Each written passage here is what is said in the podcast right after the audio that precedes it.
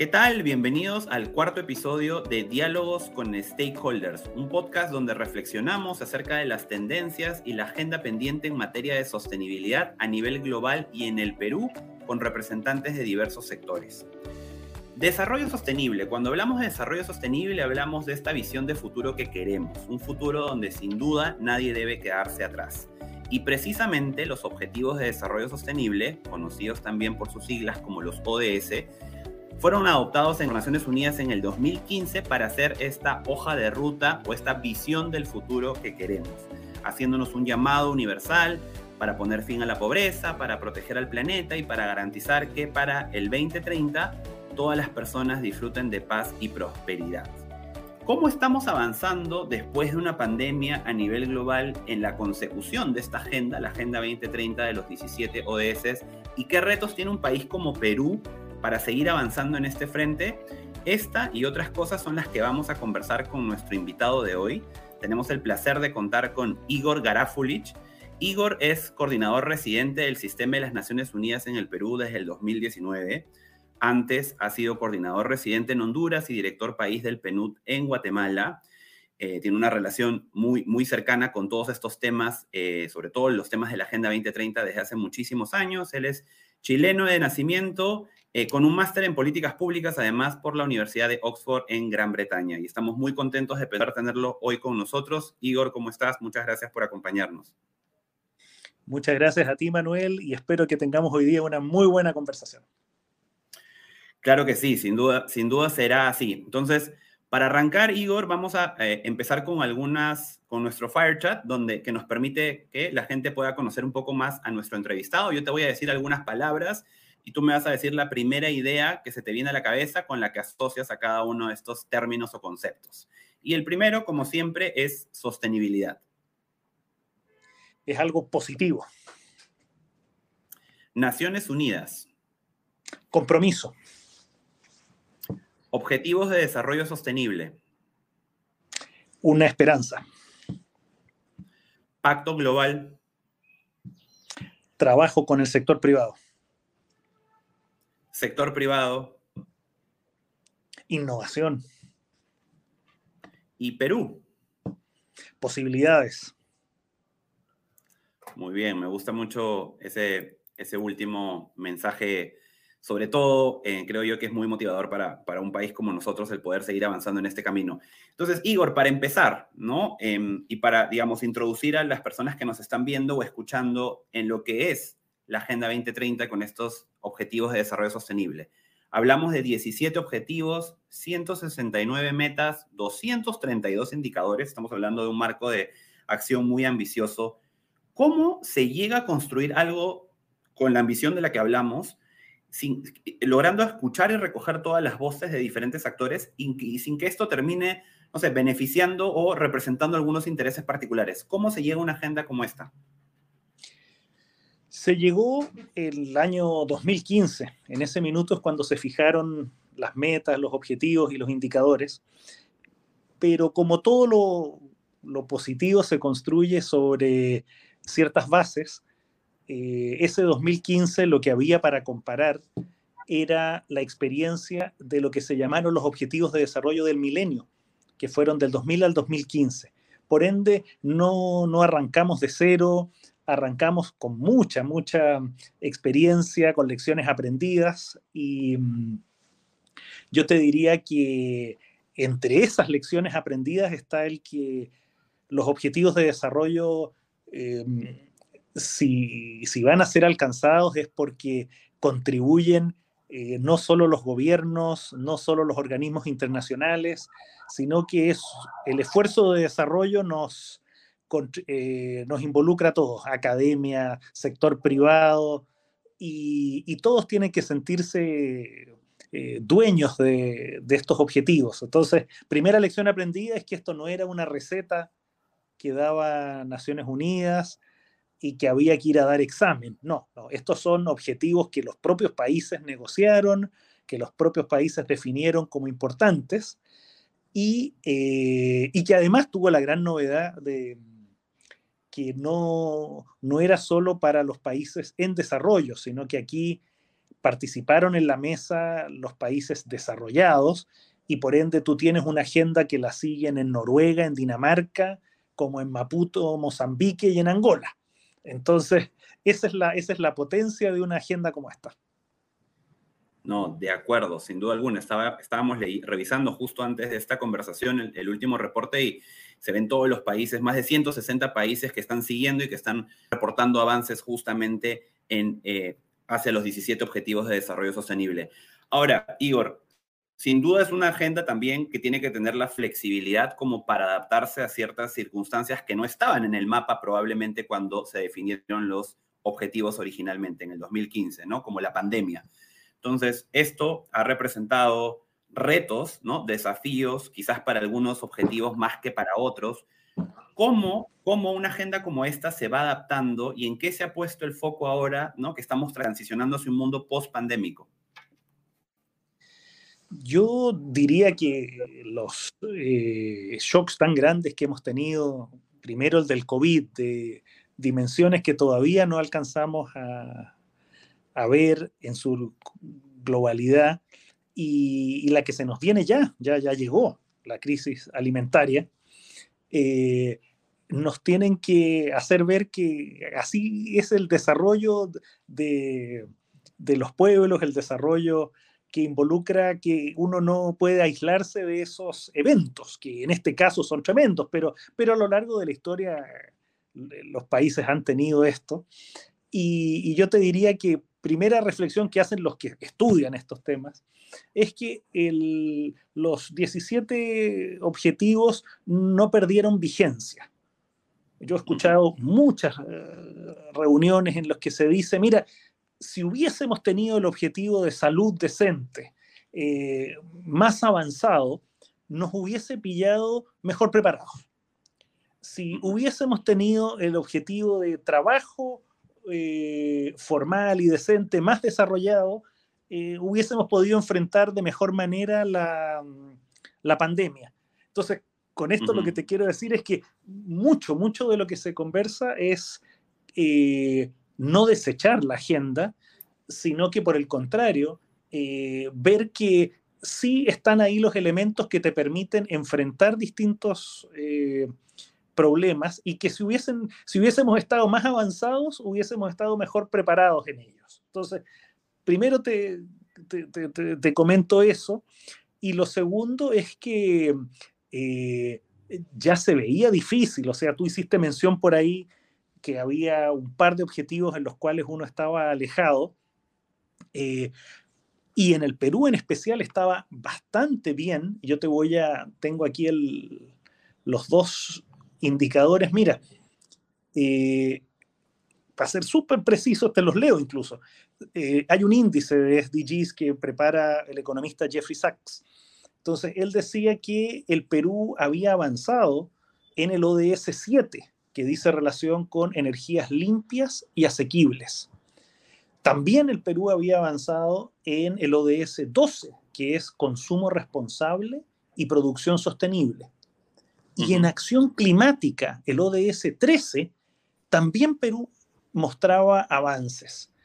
También aquí esto es objetivo y es para todo el mundo, entonces e, es para que uno lo use. En lo que sí decía este mismo indicador es que Perú estaba atrasado en el ODS 3 de salud y bienestar, que estaba atrasado en el ODS 8 de empleo decente y crecimiento económico, el ODS 10 que habla de la reducción de desigualdades, se estaba atrasado, y finalmente paz, justicia e instituciones, el ODS 16, también eh, el Perú no estaba eh, avanzando en línea para poder llegar a la meta. O sea, es cuando te prenden unos semáforos y te dicen, mira, a este ritmo sí vas a lograr alcanzar estos y estos otros, o le metes más ritmo o no llegas. De acuerdo de acuerdo. No, es, una data súper valiosa y súper interesante y creo que algo eh, muy valioso de, esta, de, de, la Agenda 2030 es también es que tenemos estos reportes y vamos midiendo cómo estamos avanzando en cada uno por país además, entonces podemos identificar dónde están los principales desafíos para cada uno. Ahora, justo que hablas de data y cómo estamos, cómo está un país como Perú, etcétera, Acaba de salir hace poco el último reporte del avance de los ODS, ¿no? Como hablabas. Y algo preocupante es que por segundo año consecutivo no se están generando avances a nivel global en lo que se refiere a los ODS. Y esto tiene que ver por las cosas que hablábamos, ¿no? El impacto pandemia, la recuperación de algunos países que recién, digamos, está, se está perfilando mejor, pero tenemos otras circunstancias en el mundo geopolíticas, ¿no? Que también han generado un impacto. El tema de la alimentación, que tú bien mencionabas, que también va a generar repercusiones a nivel global. Y en concreto, fin de la pobreza y empleo decente son dos ODS que se han visto muy impactados y muy preocupantes ¿no? por la situación que estamos viviendo a nivel global. ¿Cómo está viendo Naciones Unidas, Igor, este tema? ¿Y cómo lo ves también en un país con Perú, con retos particulares? Por ejemplo, en el tema del empleo, la propia informalidad, ¿no? Eh, eh, ¿Cuál es la aproximación o, el énfasis que se le quiere poner de ahora en adelante? ¿no? Porque estamos hablando de que cada vez nos acercamos más hacia el hacia el límite, ¿no? Hacia, hacia el, el año 2030. Mira, nosotros siempre nuestra eh, principal prioridad es eh, estar al servicio del país y lo que el país está necesitando. Entonces, intentamos, hacemos nuestro mejor esfuerzo por ver dónde están las prioridades. Y si tú me dices hoy, en junio, fines de junio, eh, no hay dos opiniones, es decir, la crisis alimentaria es donde debemos estar y nosotros somos 20 agencias en el país FAO, UNICEF, Alto Comisionado para los eh, Derechos Humanos, Alto Comisionado para los Refugiados. Tenemos muchas agencias y cada una de ellas tiene un granito con el que puede contribuir. Entonces, ¿en qué estamos hoy? Hoy estamos viendo que eh, aquí primera prioridad, por supuesto, es, el apoyo eh, productivo en el área de, la agricultura rural campesina, eh, por la vía de acercarles y, ver cómo podemos eh, apoyar. Eh, en el, nosotros no compramos fertilizantes, Naciones Unidas no compra, sin embargo nosotros sí podemos apoyar en la distribución, la logística. siempre decimos con mucho orgullo nosotros que una de nuestras agencias es el Programa Mundial de Alimentos, el PMA.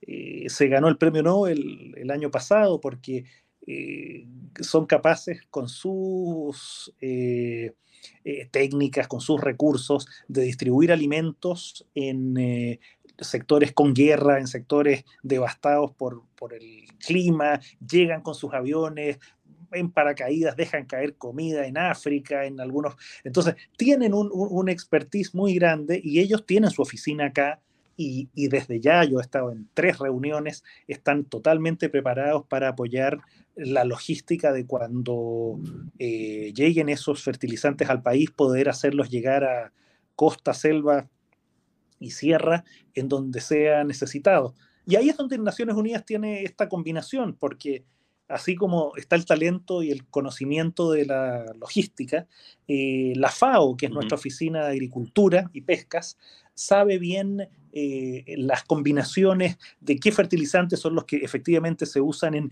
tal área de la región, porque no es llegar aquí y hacer un paquete y mandar el mismo saco a todos lados, sino que hay, una, hay que optimizarla por la vía del que sabe de estas cosas, lo sabe en qué parte de la sierra no es necesario enviar y sí es muy importante en tal otra. Entonces también ese, ese apoyo logístico eh, eh, técnico lo está haciendo la FAO.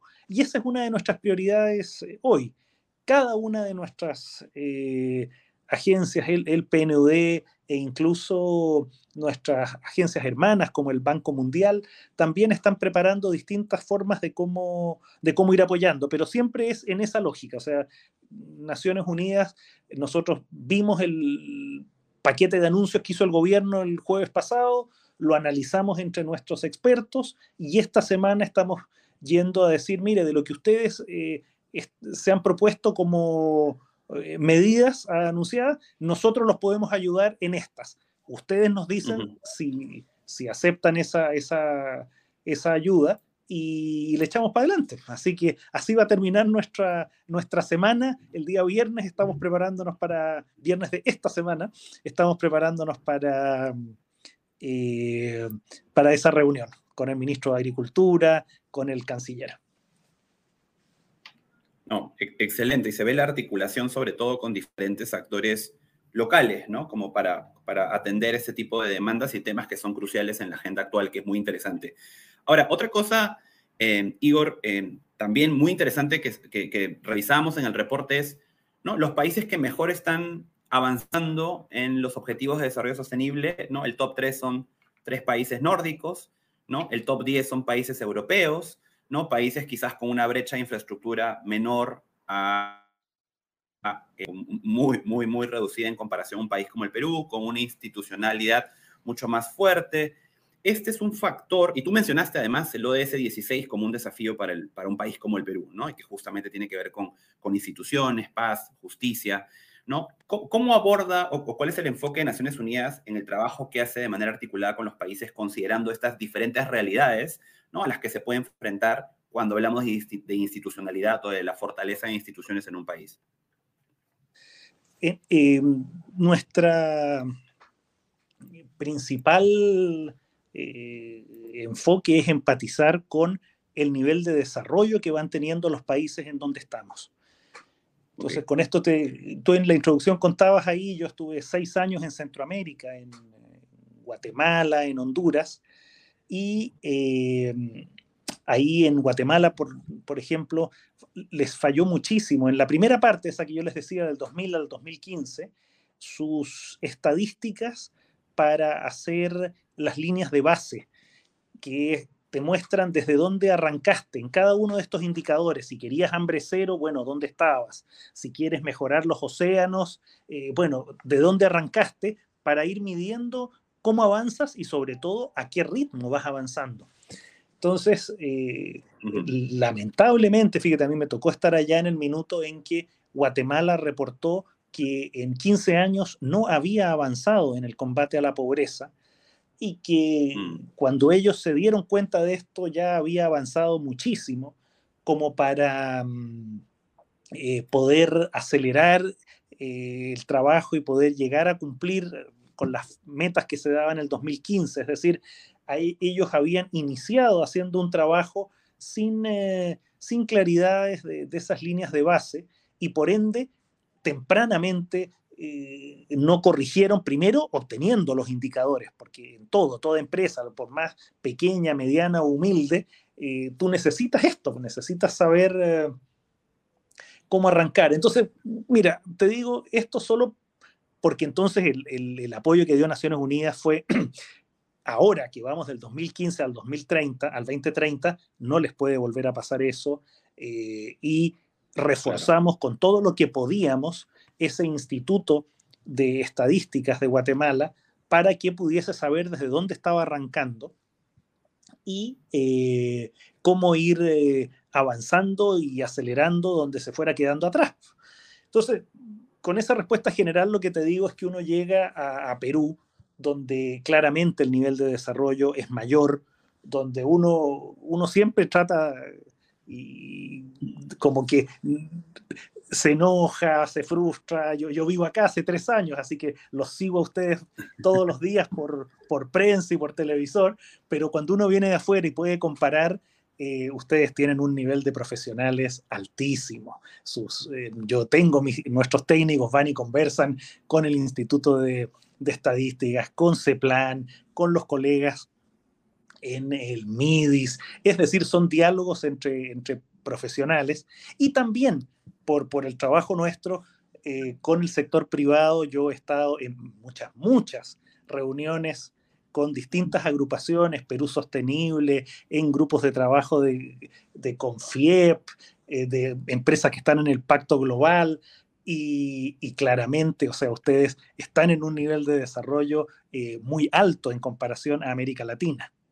Entonces, uh -huh. yo te entiendo, esto, cuando uno está acá y cuando uno está en su país, ve solo las peleas, el noticiero, etcétera, pero tú me pediste una opinión objetiva de alguien que ha estado en distintos países. Yo he estado en Maputo, Mozambique, en África, he estado en Centroamérica, estoy aquí y yo te digo que el nivel de los profesionales de ustedes es muy alto y también te tengo que decir que el nivel de recursos que ustedes tienen, tanto naturales como de capital, eh, son para lo que te concluí, porque tú me preguntaste cómo veo Perú. Perú yo veo muchas posibilidades, muchas, muchas posibilidades por ese capital humano, por, la, por, la, por los recursos naturales que ustedes tienen. Y, eh, y, no le hago el quite a tu pregunta, pues, o sea, sí, aquí están bajo en el nivel de las instituciones y las instituciones son muy importantes. Todos los países que me dijiste que estaban altos eh, son países en que, por ejemplo, los, en el Estado eh, no hay mayor rotación, la gente hace una carrera ahí. Entonces, tú finalmente te especializas y tienes un orgullo en ser un funcionario público porque tu sueldo te permite vivir bien, porque tienes acceso a capacitarte, a hacer un posgrado, volver, y es una opción hacer una carrera en el sector público.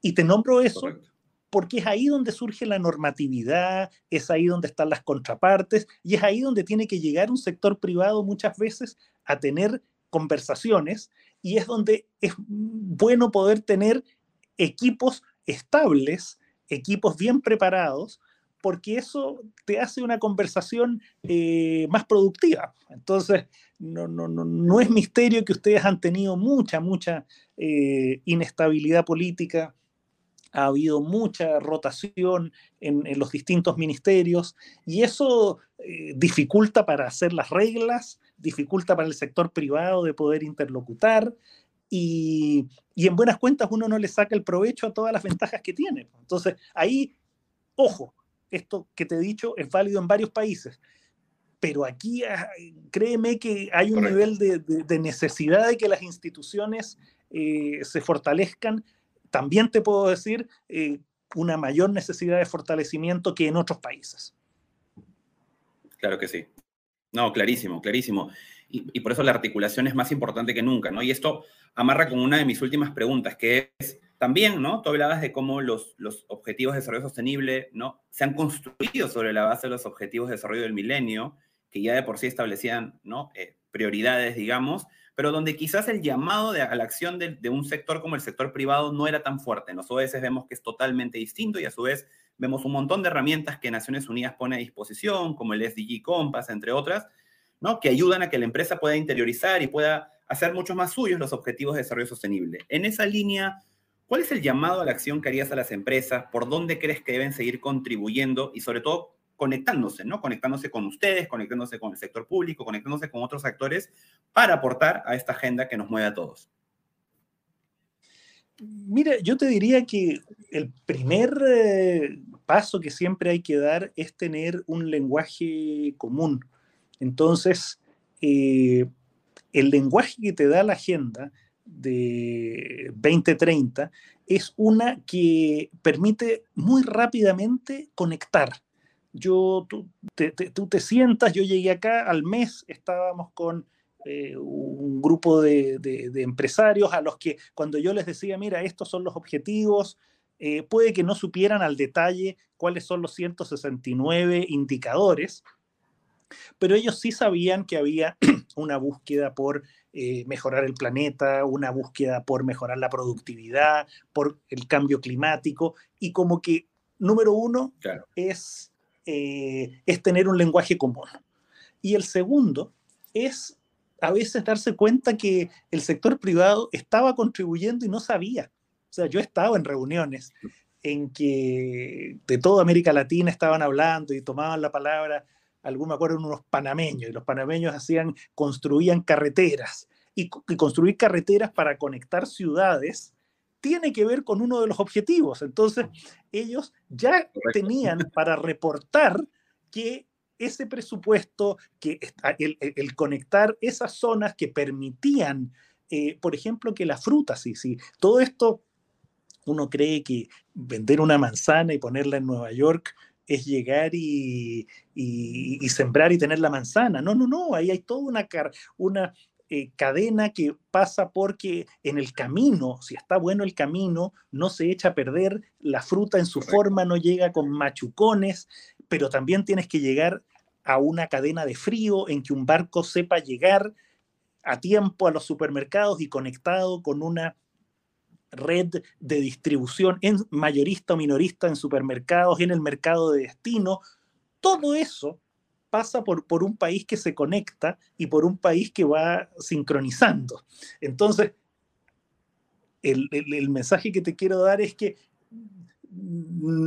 no es que los ODS estén inventando algo, sí. Como te describí una cadena de cómo se vende una, un berry, es, eh, te, demuestra lo importante que es que esté conectado eh, infraestructura. Sí, hay ODS de, de, ciudades eh, vivibles, de, ciudades que crecen en, en, armonía, existe. También existe un medio ambiente y un ODS que llama a a cómo lograr sostenibilidad y por ende, entonces, tampoco es que esto uno lo tenga que ver como, como algo lejano ya y una, una cosa de una película. No, no. El, ODS fue una negociación, es un objetivo, es un plan que te ordena la realidad que ya existe. Entonces, en, en, esa realidad el sector privado está, es una fuerza, absorbe, crea riqueza, eh, y por lo mismo es esa fuerza y ese empuje el que, el que mueve un barco tan grande. Pues, si, si te pones como primer objetivo hambre cero, entonces para llegar a hambre cero tienen que todos sumar. Y, y, en, eso no es que haya que pedir permiso, no es que haya que entrar con complejos. Este es su país y en su país el sector privado tiene un espacio y ese es el que, el que tiene que, que respetarse. Pues para ir cerrando, Igor, ¿no? después de todo lo que nos has contado, te damos dos minutos finales para eh, rematar la importancia de la Agenda 2030. ¿Por qué todos debemos seguirla? ¿Por qué debemos seguir monitoreando los avances que estamos logrando? ¿Y por qué debe ser al final la agenda que articule a todos los actores hacia el desarrollo sostenible del país? Muchas gracias, Manuel, y a todos los que nos están escuchando. Yo, mi respuesta es muy breve y tiene que ver con que es una agenda que está vigente, es una agenda que cuando se negoció tomó en cuenta todos los desafíos del desarrollo y que claro, nos hemos encontrado con, en el camino con el COVID, ahora con crisis alimentaria, pero nada de eso logra tumbar el tener un camino, el tener una ruta, el tener un plan. Siempre eh, puede haber eh, algunas turbulencias, pero eh, en la medida que uno tiene un plan al cual sumarse, uno sale mejor parado de, las situaciones. Entonces, yo les diría que por los que saben de esto, por los que estudian, en las discusiones donde yo he, podido escuchar, los objetivos siguen vigentes, podemos estar un poco más atrasados en cumplirlos, debemos ser más creativos para avanzarlos más rápido y recuperar el tiempo, pero no es que el mundo haya cambiado de manera que no necesitemos tener un medio ambiente sostenible, que no necesitemos terminar con el hambre. nada tan tremendo ha pasado en el mundo que nos saque de, esa línea y de ese plan. Así que muchísimas gracias y espero que nos volvamos a ver pronto. Muchas gracias. Muchísimas gracias, Igor. Muchísimas gracias a todos. Y ya saben, a seguir viendo los avances en la Agenda 2030 y a tener esto como una hoja de ruta para todas las acciones que hagamos, ya sea a nivel de empresa, organizaciones sin fines de lucro o ciudadanos, inclusive, porque podemos también contribuir cada uno de nosotros con ella. Muchas gracias. Exacto, exacto. Chao. Muchas gracias.